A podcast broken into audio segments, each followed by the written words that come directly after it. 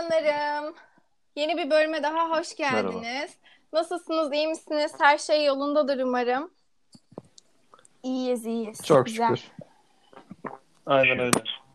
Bugün evet. yine konuklu bölümdeyiz. Ha. Evet, bugün benim için çok değerli bir birisi var. Taylan kısaca kendinden bahsetmek ister misin? Merhabalar. Ben Taylan Özgür Karaoğlu. 12. sınıf öğrencisi olarak sistemin içindeki çarkları döndürmekle meşgulüm. Ders çalışıyorum. Seneye üniversitede gayet güzel bir kimya bölümü okuyacağım. Evet, çok güzel. Bugünkü konularımızın arasında bilimle e, alakalı başlıklar var. Taylan'ın da ilgisini çektiği gibi. Ee, nereden başlayalım arkadaşlar? Direkt bence konuğumuz bize soruyu sorabilir. On, öyle bir girelim tamam. yavaştan yavaştan. Biliyorsunuz ben konuğa top atmayı çok seviyorum. Tamamdır. Evet, haberim, ol haberim olsaydı cümleyi toparlardım. Öncelikle bilimin e, önemi nedir? Genel bilimin önemi nedir ve bizim toplumumuzda bilime olan bak bakış açısı diye soru cümlesi olmadı ama bunun üzerine konuşmak istiyorum. Evet. Giriş yapmak isteyen var mı bu konuya herhangi bir şekilde? Bana bu konuda giriş yaptırmayın. ben evet, çünkü... şayet, şayet girişi iyi, ben yaparsam... Hadi ben başlayayım. Ha buyur. Çok iyi. girişi ben yaparsam. Normalde ben almam ben almam kendi normaldeki girişleri. Ee, o yüzden senin alman çok iyi olur. Tamam bu konudaki en yetkin kişi zaten Taylan olduğu için topu ona atabiliriz. O kadar abartmamak lazım hala lise öğrencisi. Olsun. Neyse. Bizde bir şey yok ya. Onun için söylüyorum. Şimdi öncelikle bilimin önemi olarak düşünecek olursak bana kalırsa bilim dünyadaki diğer her şeyden daha önemlidir.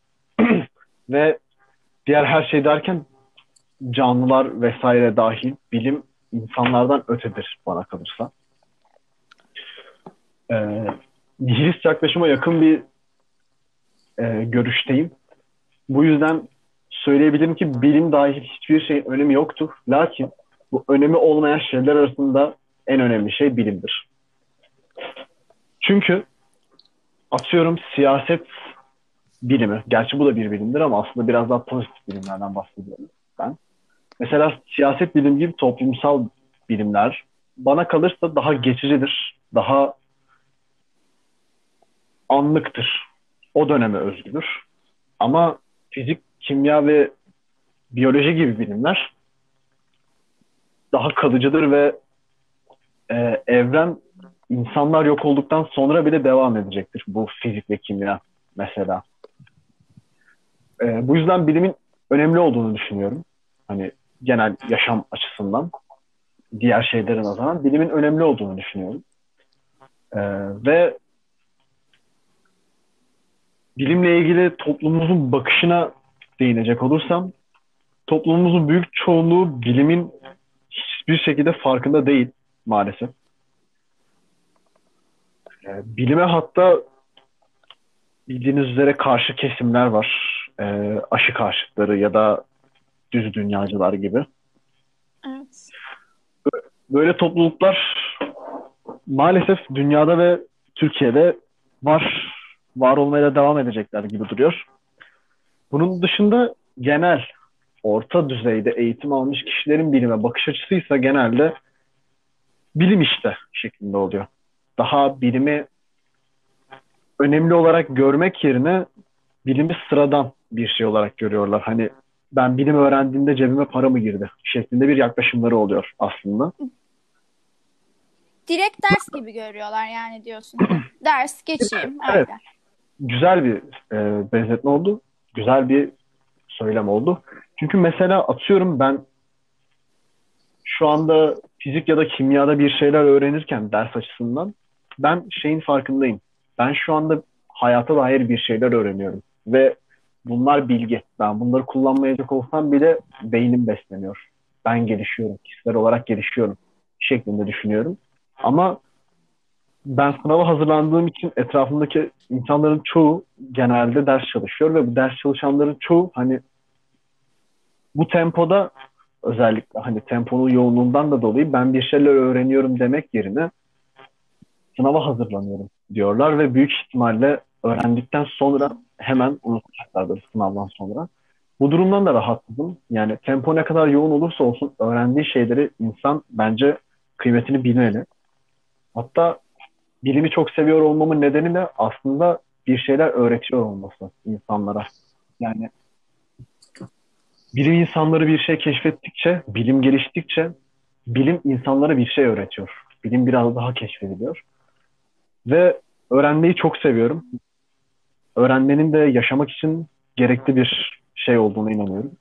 Bu yüzden bence bilim var olan her şey içindeki en önemli şey ve toplumumuzun buna küçümseyici bakış, küçümseyici bir tutum alması ben rahatsızım.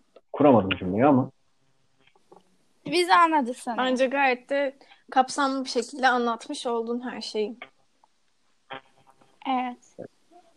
Ben fikrimi söyleyeyim mi Tabii. cümlem bittiyse? lütfen. Şimdi şöyle, e, ben bu bilimle ilgili Feynman'ın bir kitabını okumuştum. Oradan şu şeyleri hani bir düşündüm. Genellikle kendi düşüncelerimle birleştirdiğim zaman ben bilimi genel olarak hani bir şey olarak e, tanımlamam gerekirse bir güç olarak görüyorum. Nasıl bir güç? Sana bir şeyleri yapabilme, sana bir şeyleri gerçekleştirebilme yeteneğini veren bir güç. Tabii bu yeteneği sahip olduğun kadar bu yeteneği kullanma yetene e, kullanma yöneliminin de ne olduğuna çok ön- önem veriyorum ben şimdi. Elbette ki sen bilme e, öğren öğrenmen çok büyük bir güç sağlıyor sana ama bilimi kullanmak da çok önemli diye düşünüyorum. Çünkü gücü iyi kullanmak, yararında kullanabilmek ve iyiye kullanabilmek de çok önemli diye düşünüyorum. Fransız Bir de özür dilerim. Ha pardon. Efendim? Bitirmediysen. Bitirmediysen devam et. Yok yani bir daha bir düşünüyorum hani toparlayarak şey yapmaya çalışıyorum birazcık düşüncelerimi. Şey dipnot geçecektim. İngiliz filozof Francis Bacon bilim şey bilgi tek başına güçtür demiştir. Senin dediklerini Evet. destekler nitelikte. Ben bu sözü bilmedim ama güzel oldu söylemen. Teşekkür ederim. Yani böyle bir güç e, ve toplumumuzun bakış açısını düşündüğüm zaman bunun bakış açısının oluşmasını ben eğitim sistemine bağlıyorum ki az sonra onun hakkında da konuşacağız. Şöyle bir e, bizim eğitim sistemimizin ve pek çok yerin eğitim sisteminin korkuya ve menfaate dayalı olduğunu düşünüyorum ki yani bunu kanıtlayacak pek çok örneğim de var, açıklamam da var. E, bu yüzden korkunun içinde sevginin çıkmasının çok zor olduğunu düşünüyorum. Yani bazı kişiler işte kendileri bir şekilde bir şeyleri sevmeye çalışıyorlar. Ya da belki şanslarını onlara sevdirebilecek bir öğretmen geliyor. Bir Bak bu sözü biliyorum ama kimin söylediğini bilmiyorum ve e, tam da doğru olarak söyleyebilir miyim bilmiyorum ama ben de söyleyeyim. Şey, eğer birisi size bilimi sevdiremiyorsa o size yanlış öğretiyordur tarzı bir sözdü sanırım. O yüzden bence bize öğretilse düzgün bir şekilde bilim. Bence herkesin sevebileceği bir şey. Düşünsene mesela e, kimyada işte bakıyorsun hiç bilmediğin iki tane karışımı birbirine karıştırdığın zaman bambaşka bir şey çıkıyor. Ne bileyim en basit örnek. Fizikte fiziği kullanarak pek çok şeyi işini kolaylaştırabiliyorsun aslında. Biyolojide kendi iç yapını biliyorsun. Ona göre belki bazı şeyleri davranabiliyorsun. Hepsinin aslında bir yararı sana bir gücü de var. Ve gücünü geliştirip geliştirememek de senin elinde yani. Bu kadar. Evet. Miray, Hmm, Ben daha çok toplumla ilişkisi hakkında konuşmak istiyorum. Müzik okumaya karar vermeden önce ben de e, biyolojiyle alakalı bir bölüm okumak istiyordum. E, o yüzden benim de ilgi alanlarımdan ve araştırma yaptığım bir alan aslında bilim ve daha çok biyoloji. E, haklısın Taylan, okullarda hep bir ödev olarak, ders olarak bize bir şeyler öğretildiği için veya e, hep bir zorunlulukmuş gibi aldığımız dersler yüzünden aslında bakış açımız sapmış oluyor. Çünkü bilim aslında uygulamaya dayalı bir e, bölüm bir şeyleri test etmeden, deney yapmadan, belli bir sonuca ulaşmadan sizin onun gerçekliğini kavrayabilmeniz gerçekten zor. Ve ne yazık ki buna karşı herhangi bir teşvik veya böyle bir uygulama olmadığı için insanlar aslında çok büyük bir gerçekliğin, çok büyük bir dünyanın varlığından haberdar olmadan e, yetişiyor. Hani tek bildikleri işte biyoloji kitabı, fizik kitabı ve içindeki konular. Fazla daha farklı bir şey yokmuş gibi düşünüyor herkes. Şöyle bir örnek verebilirim. Şu an bir aşı krizi var. Farkındayız. Hepimizi ilgilendiren bir konu. Ve bu virüsün aşısını Almanya'daki iki Türk buldu. Bizim ülkemiz ne yaptı? Vav işte koskoca Almanlar duruyorken Türkler aşıyı buldu. Herkes alkışlıyor şöyle böyle. Bizim devletimiz ne yaptı? Gitti Çin'den aşı sipariş etti. Yani aslında bu bu kadar basit ve açık bir şey. Yani sen e, temel bilim okuyan, fizik okuyan, biyoloji okuyan, kimya okuyan öğrencine destek vermiyorsun. Herhangi bir çalışma ödeneği sağlamıyorsun. Laboratuvar kurmuyorsun. Ama e, başkası yapınca da e, başka bir ülkede yapılınca bunlar alkışlamak dışında başka hiçbir şey yapmıyorsun. E, şöyle bir fikrim var. Ben, burada bu ülkedeki bilime verilen bence tek değer e, sadece mezun olduktan hemen sonra para kazanabilecek bölümlere odaklanmış durumda. Bu tıp doktorluğu, diş hekimliği ve eczacılık. E, bunun dışında te- temel bilim okuyan herhangi bir öğrencinin ben devlet desteği aldığı veya e, yardım aldığını düşünmüyorum ama diğer öğrenciler işte gerekli burslardan kolaylıkla yararlanabiliyor veya iş imkanı çok daha kolay sağlanıyor. Ortada büyük bir e, haksızlık var. Çünkü bu ilaçları, aşıları insanlar sanıyor ki doktorlar buluyor. Hayır. Bunu kimyagerler, biyologlar eş zamanlı çalışarak buluyor. Yani çok eksiğimiz var bu konuda. Üstüne çok fazla konuşulacak bir konu ama benim söyleyeceklerim genel anlamda e, insanların önünün açılmaması ve fırsat eşitsizliği. Sizler ne düşünüyorsunuz? Ben sizin e, bana verdiğiniz yetkiye dayanarak araya tekrar girip bir şey daha ekleyeceğim. Tabii. Tabii, Şimdi sen dedin ya e, yurt dışından bir şeyler alıyoruz ve Türkiye'de üretime destek verilmiyor. Hı hı. Yani pek siyasete girmek istemiyorum açıkçası ama bunun nedeni büyük oranda siyaset. Bunun kısa bir örneğini vereceğim. E, toryum denen bir element var. Ve bu toryum uranyuma dönüşmesi sayesinde, uranyum bildiğiniz üzere nükleer santral yakıtı. Uranyuma dönüşmesi sayesinde nükleer santrallerde yakıt olarak kullanılabiliyor ve Türkiye'de büyük toryum rezervleri var. Bir e, bilim insanı ekibi, bir grup bilim insanı bu toryum hakkında araştırma yapıyor ve toryumu nasıl işleyeceklerini öğreniyorlar. Daha sonra bu Aselsan'daki, Aselsan'da çalışıyorlar bu arada. Daha sonra e, şüpheli bir şekilde tırnak içinde bunların hepsi bir anda uçak kazasında ölüyor ve işe bakın ki bu bilim insanı grubunun başındaki kadının, bu bilim insanının bilgisayarına asla ulaşılamıyor. Evet. Ve bunu bunun akabinde bizim e, yöneticilerimiz yurt dışıyla yurt dışındaki enerji şirketleriyle yeni anlaşmalar imzalıyor. Nükleer santral konusunda. Yani aslında bilime destek verilmiyor Köstek. olması bence sıkıntı değil. Evet. Yani ben kendi adıma konuşacak olursam devlet bana destek vermediği sürece de ben bilim icra ederim ya. Kim bana köstek olurlarsa sıkıntı yaşayabilirim. Ya e, çok basit bir örnek var. Biz mesela fizik dersinde işte yakıtları falan işliyorduk. Biz dışarıdan çöpü bile dışarıdan alıyormuşuz. Hani niye böyle bir şey yapıyorlar anlamıyorum ama bilmiyorum. Neyse çok yorumuna Böyle bir girmeyeceğim. nedeni siyasi nedenler İşte. ve para. Kayra ve Can Kat'ta konuştum biraz. Hep onları bir, her böyle bir iğne sokuyorum ama olsun. Can kaçım. Valla şimdi şöyle bir şey var biliyorsunuz da tabii hanginiz biliyorsunuz bilmiyorum ama e, bu aşı bulunma süreçleri içerisinde aslında sanırım tam olarak içinde kimin neyin olduğunu bilmiyorum ama böyle garip bir ismi vardı. Bir tane böyle e, sağlık hakkında, bilim hakkında bu daha çok böyle biyoloji hakkında araştırma yapan adı da Darü ile başlayan Darüşşafaka değil ama o bambaşka bir şey zaten. E, o ile başlayan bir kurum aşı süreci konusunda 5 sene sonra yeniden açıldı. Şimdi 5 sene sonra yeniden açma nasıl bir durum? E, sen bu kurumun diyeyim ilerlemesini 5 sene durduruyorsun. Aslında dünyadan 5 sene geride başlıyorlar. E bunlar aşı bulmaya çalışıyor işte apar topar falan filan.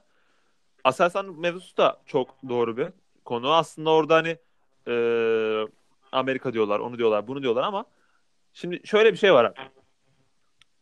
Ülkede bence bilime gerçekten hani herkesin işte bilim, fen bunları böyle vurgulasalardı devlet büyükleri bilim bu kadar böyle ya bilim işte denilen basit bir konu olmazdı. Öğrenciler bile en çok böyle hani hamur olarak düşünelim öğrencileri en çok yontulabildiği zamanlarda işte şu müfredattan çıktı, bu müfredattan çıktı, şu oldu, bu oldu. Hadi çok basit konu. Zaten işte e, neyse zaten bu konuya sonra geleceğiz.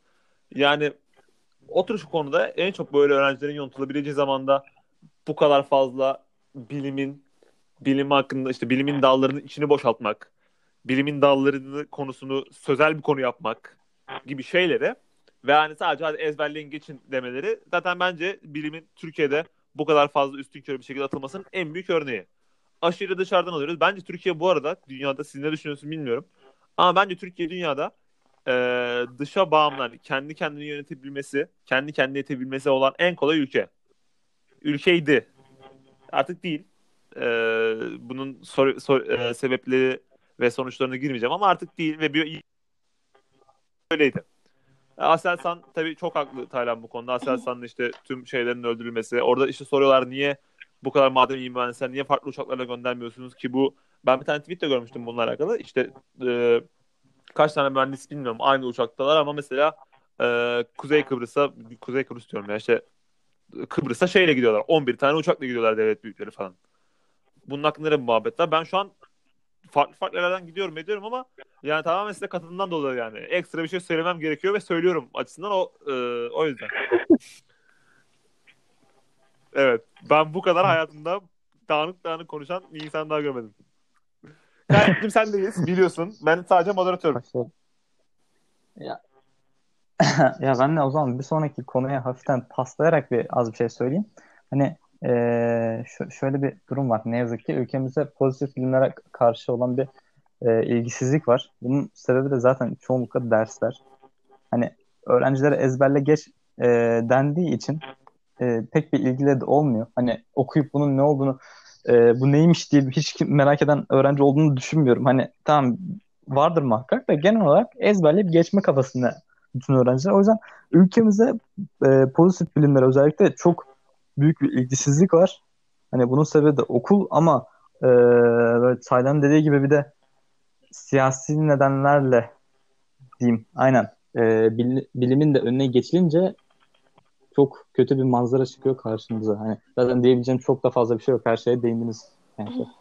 O zaman öbür konuya geçelim mi ya işte. Peki. Zaten hani biraz dedik buna buna Bahsettik, geçiyoruz evet. ama bir daha söyleyelim. Aynen bir daha söyleyelim. Sizce okul gerekli midir? Hem bunu bir eğitim açısından düşünebilirsiniz hem de öğretimsel açıdan düşünebilirsiniz. Kim girmek Konuya, istiyordu konuya? Taylan girebilirsin. konuya girerim. Tesadüf eseri, gerçekten tesadüf eseri. Bununla ilgili e, bir arkadaşım tweet attı. Ben de ona yanıt verdim. Demiş ki 5 aydır işlenen edebiyat konularını 14 saatte bitirdim, bitiriliyormuş. Cidden şu okul denen şey neden var Evet demiş. az önce okudum. Çok üstün körü tamamen denk geldi ve çok üstün körü cevap verdim. Ve şunu fark ettim, yazarken fark ettim. Şimdi e, fark ettiğim şey en son söyleyeceğim. Öncelikle okul şunun için e, önemli. Kitlesel bir eğitim aracı. Ve bu eğitim yalnızca akademik eğitim değil.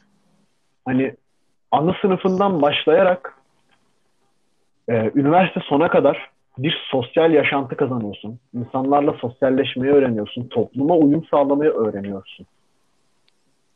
Ve e, bunların yanı sıra aynı zamanda öğrenmen gereken şeyleri öğreniyorsun. Belki de her insanın bilmesi gereken şeyleri öğreniyorsun. Yani ilkokuldan başlıyorsun. E, toplama, çıkarma, okuma, yazma gibi basit şeylerle.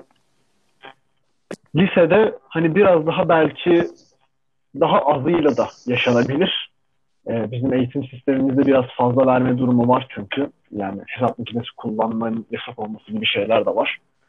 Ama her ne kadar birazcık abartmış olsalar da bizim e, müfredat yine de e, eğitim olarak da bütün insanların bilmesi gereken şeylerin verildiğine inanıyorum büyük oranla. Yani aslında okul hem insanı topluma eğitiyor hem de e, toplumu eğitiyor. Hem insanı topluma kazandırıyor hem de toplumu kitlesel olarak eğitiyor. Yani her ne kadar biz az önce dediğimiz gibi bilime destek verilmiyor olsa da, bilime bazen köstek olunuyor olsa da bilim azıcık gelişebiliyorsa okul sayesindedir. Ve bu yalnızca Türkiye'de değil, genel olarak dünyaya bakacaksak okul eğitimin ve toplumun, topluluğun, insanlığın, Ademoğlunun gelişebilmesi için önemli bir e, araçtır. Gerekli midir? Gerekli değildir. Bunu neden diyorum?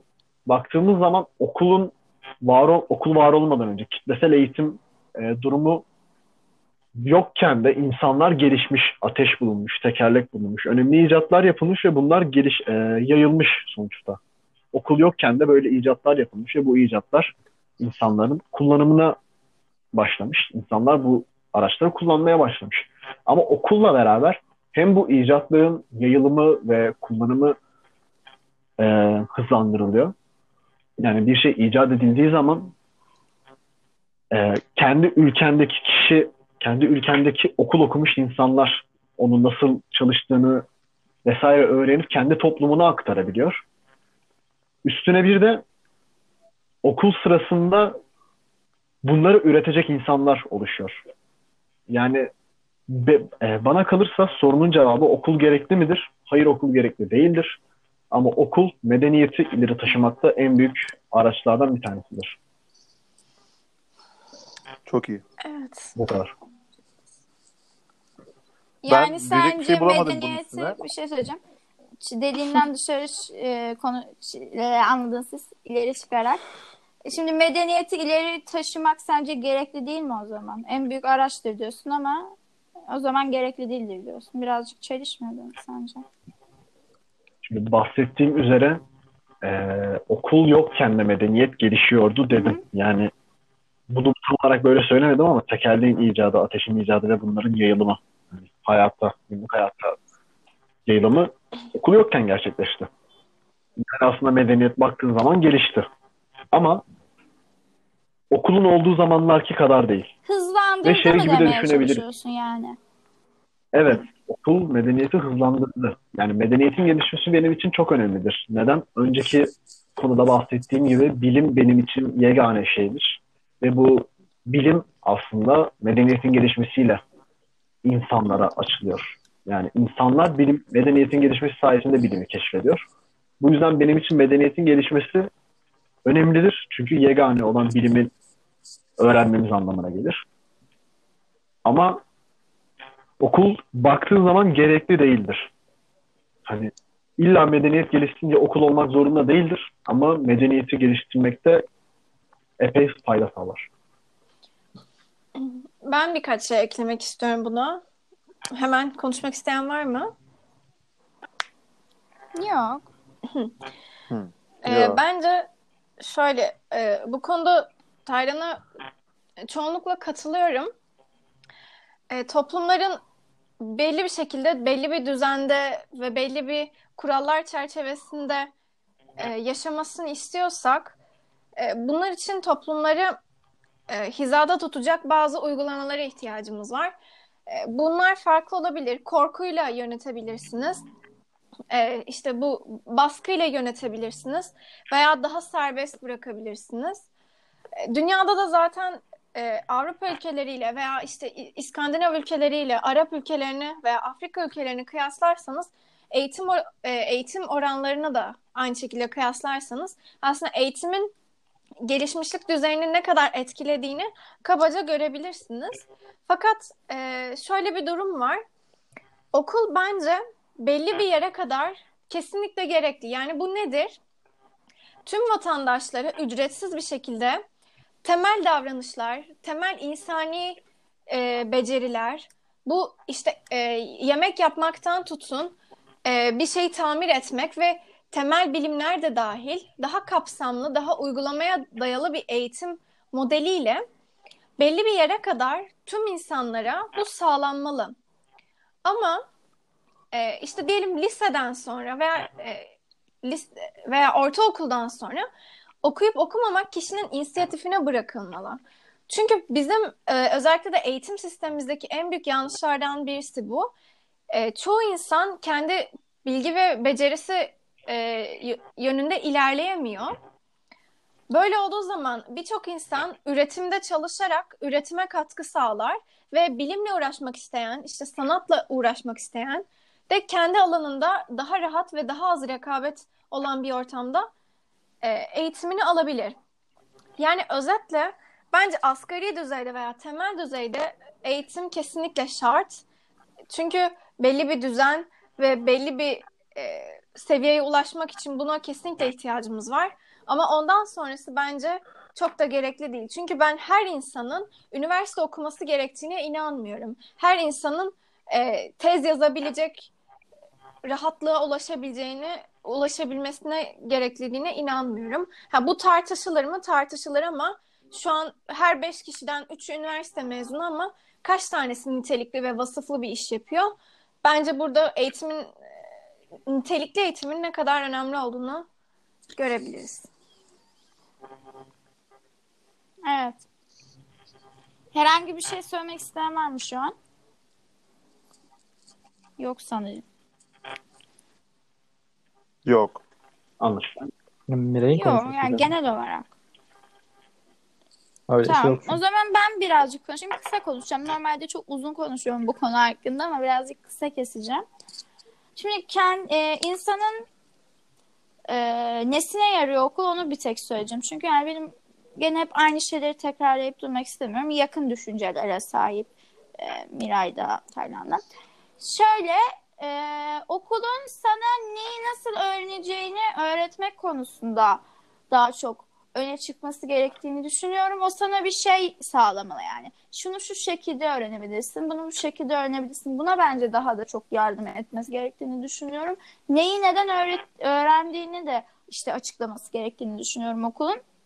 Ve sevgi temelli oluşturulması gerektiğini düşünüyorum eğitim sisteminin. Ben okula gerekli diyorum. Çünkü şöyle e, herkesin aile yapısı aynı olmuyor ve bazılarının aile yapısı evet gayet güzel bir e, kişi e, toplum ahlakı diyeyim kişiye düzgün bir kişilik sağlayabilirken bazı kişilerin ailesi gerçekten e, çok ilkel kalmış veya sevgisiz bir şekilde olabiliyor. Bu yüzden e, okulun m, çocukları küçük yaştan itibaren ilk olarak insan olmayı öğretmelerini e, açıları, açısından önemli buluyorum. E, sor, sorarsanız eğer hani çoğu ülkedeki okulda bu yapılıyor mu? Bence yapılmıyor ama yapılması gerekiyor diye düşünüyorum. Şu aslında yani bu kadar şu anlık söyleyeceklerim. Başka bir şey söylemek isteyen var mı?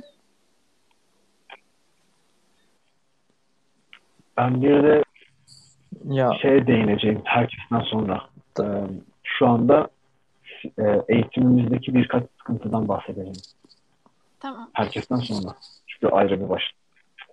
Evet, tamam o zaman kısa bir şey söyleyeyim ya ben şunu düşünüyorum eğitim e, yani okul gerekli mi?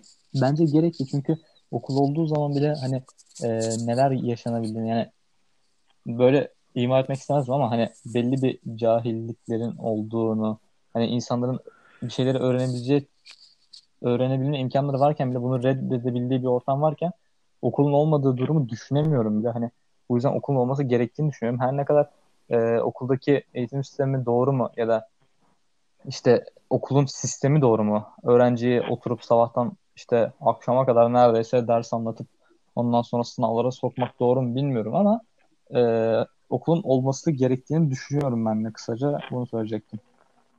Ne söylemek istersin?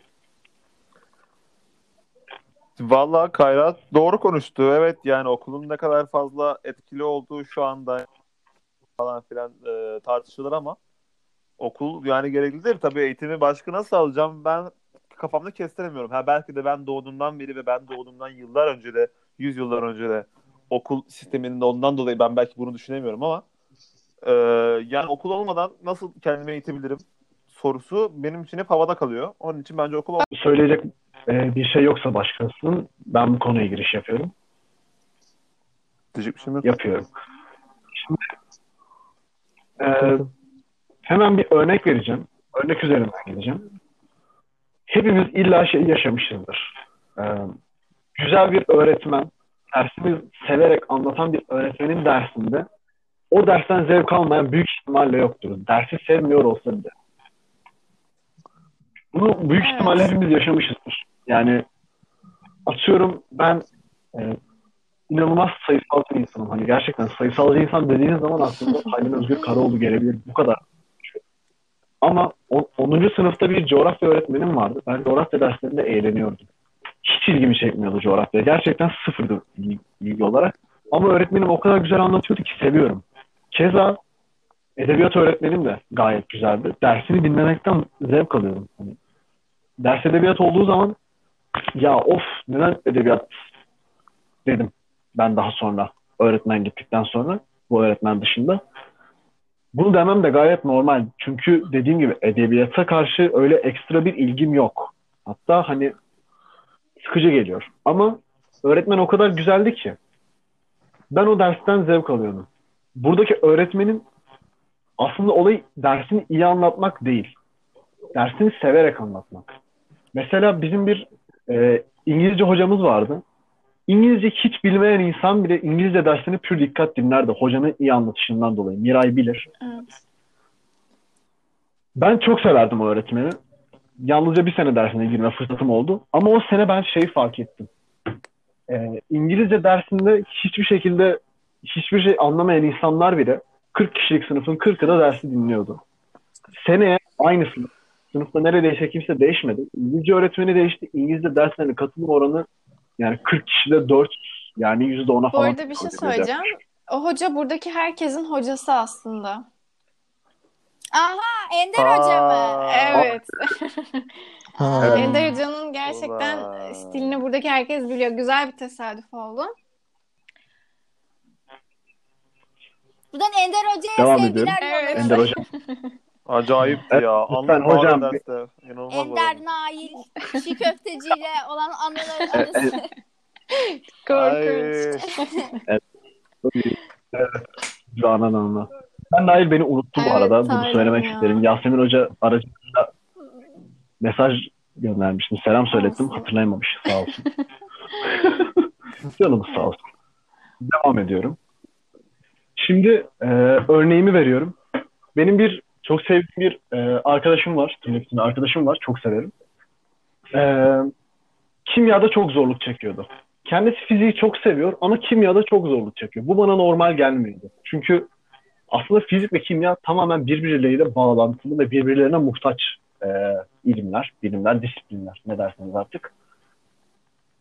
E, ve fiziği yapabilen bir insanın, kimyayı kimya yapan bir yapabilen bir insanın da fiziği bir yere kadar en azından çok rahat yapabiliyor olması gerekir bence. Şimdi benim bu fiziği çok seven arkadaşım bana e, kimya ile ilgili bir şey dedi. Dedi ki kimya çok zor.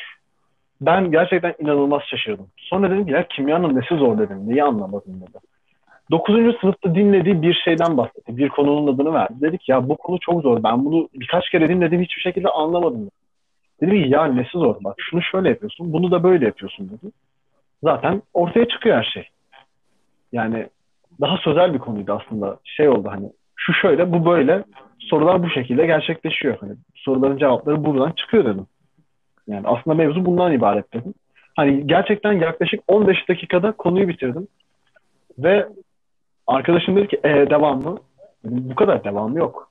Peki bize 4 hafta boyunca ne anlattılar? Hani yalnızca 15 dakikada bitebiliyorsa bize dört hafta ne anlattılar? Dedi. Vay. Bunu uzata uzata anlattılar ve yanlış anlattılar aslında. Eksik anlattılar.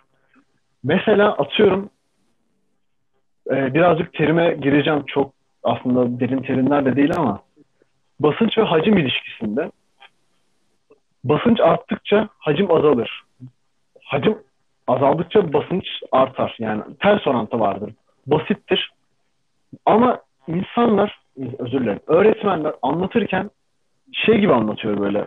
Basınç arttıkça hacim azalır. Bunu bilin bu kadar. Sebebini hiçbir şekilde anlatmıyorlar. Hani bunlar tamamen havadaki kelimeler oluyor böyle. Harf topluluğu. Basınç ve hacim harf topluluğu gibi gerçekleşiyor böyle. Hani bir de bunların e, simgeleri var. P ve V. Hani bunlar dışında hiçbir şey bilmiyor öğrenci. Ama aslında hacmin ne olduğunu biliyor, basıncın ne olduğunu biliyor. Öğretmen bu ikisi arasındaki ilişkiyi vermediği zaman, söylemediği zaman öğrenci fark etmeyebiliyor. Mesela benim bir arkadaşım vardı. e, başka bir arkadaşım. Bu da fiziği çok severdi. Bunların fizik öğretmeni formül vermezmiş. Dersin başında dermiş ki arkadaşlar hadi hep beraber düşünelim. Şimdi tanımı verirmiş ve dermiş ki bu neyle ilgili olabilir? Yani bu değişecekse neden değişir? Ne nasıl değiştirir bunu diye. Kavramı verdikten sonra neyin arttıracağını, neyin azaltacağını beraber düşünürlermiş. En son hoca formülü verilmiş. Bunu buradan buluyorsun diye. Ve hani o sınıfta fiziği sevmeyen çok çok az insan vardı. Çünkü başta bahsettiğim gibi dersini severek anlatınca insan dersini ince ayrıntılarıyla anlatıyor. İnce ayrıntılar detay olmuyor, ayrıntı oluyor. Yani aslında burada bir anlatım bozukluğu yapmış olabilirim. Öyle yaptıysam özür dilerim. Kastım. Burada verdiği şeyler gereksiz kafa şişirici bilgi olmuyor. Burada verdiği şeyler dersi daha iyi anlamanı, dersi değil de anlatılan şeyi daha iyi anlamanı sağlayan bilgiler oluyor. Yani mesela atıyorum sen toplama bilmeyen bir çocuğa çarpmayı öğretemezsin. Ya da sen çarpmayı öğretirken çocuğa bu toplamanın çoklu hali demezsen o çocuk çarpmayı ezberler. Ve sonra başka bir şey olduğu zaman çarpma yaparken sıkıntı yaşar. Mesela 2 art, 2 artı 2 artı 2 dediğimiz zaman bunu 2 çarpı 3 şeklinde yazmayı biliyoruz biz. Ama mesela yeni öğrenen çocuğa bunu söylemezsen hani bunu böyle yazabilirsin çünkü demezsen o çocuk onu unutur. Kafasından silinir ya da alakasız gibi kodlar. Hani birbiriyle bağımsız şeyler gibi düşünür. Ne bileyim biyoloji ve kimya dersleri arasındaki ayrımı çocuk toplama ve çarpma arasında yapar. Bunu bizim gibi biraz daha böyle bilime giriş yapmış lise müfredatına uyarladığın zaman kafalar çok karışabiliyor. Çünkü zaten detay konuları öğreniyoruz nispeten. Ve bu konuları öğretmenler çok kötü anlatıyor. Benim aynı o ilk bahsettiğim arkadaşım bir tane konuyu hiçbir şekilde anlamadığını söylemişti. AKB diye bir şey var. Ne olduğunu hiç bilmiyorum dedim. Dedim ki onun açılımı atomik kütle birimi ve şu anlama geliyor dedim. WhatsApp üzerinden 3 mesajla anlattım konuyu ve bu kadar dedim. Dedi ki nasıl yani bu nasıl bu kadar olabilir? Ben bunu niye anlamadım dedi. Bunun sebebi de şu. Kimya konusu bu. Atomik kütle birimi. Kimyada bununla ilgili bir şey olduğunda hocalar sayılara boğuluyor, formüller yağdırıyor. Benim hani şu anda öğrendiğim şeylerde bile hani şu anki kimya öğretmenlerin bile sürekli formüller yazıyor böyle en basit şeyler için. Oran orantıyla çıkacak şeylere formüller yazıyorlar. Öğrencinin kafasını şişiriyorlar ve kafasını karıştırıyorlar. Sonrasında öğrenci diyor ki ya bu kimya çok zor ya da bu matematik çok zor. Hani daha genele vuracak bir diyor ki ben matematik çok zor yapamıyorum diyor. Ama aslında bilmiyor ki matematikteki işlemlerin birbirleriyle alakaları var. Yani bunları aslında birbirlerine bağdaştırdığın zaman öğrenci her şeyi daha iyi anlıyor. Öğrencinin bir şeyi daha iyi anlamasıysa toplumun geleceğini belirliyor. O ülkenin ve geniş çapta baktığın zaman dünyanın geleceğini belirliyor. Burada da Atatürk'ün sözünü, Atatürk'ün bahsettiği gibi öğretmenler gelecek e, nesile iyi bakmak zorunda. Eğer öğretmen işini severek yaparsa, dersini severek anlatırsa öğrenci o dersi anlar, sever ve eğer ilgisi varsa belki de onunla ilgili bir şeyler okur. Bu kadar mı? Ee, şimdi şey geldim. Hı. Evet bu kadar aslında. Yani bir iki bir şey daha diyecektim de.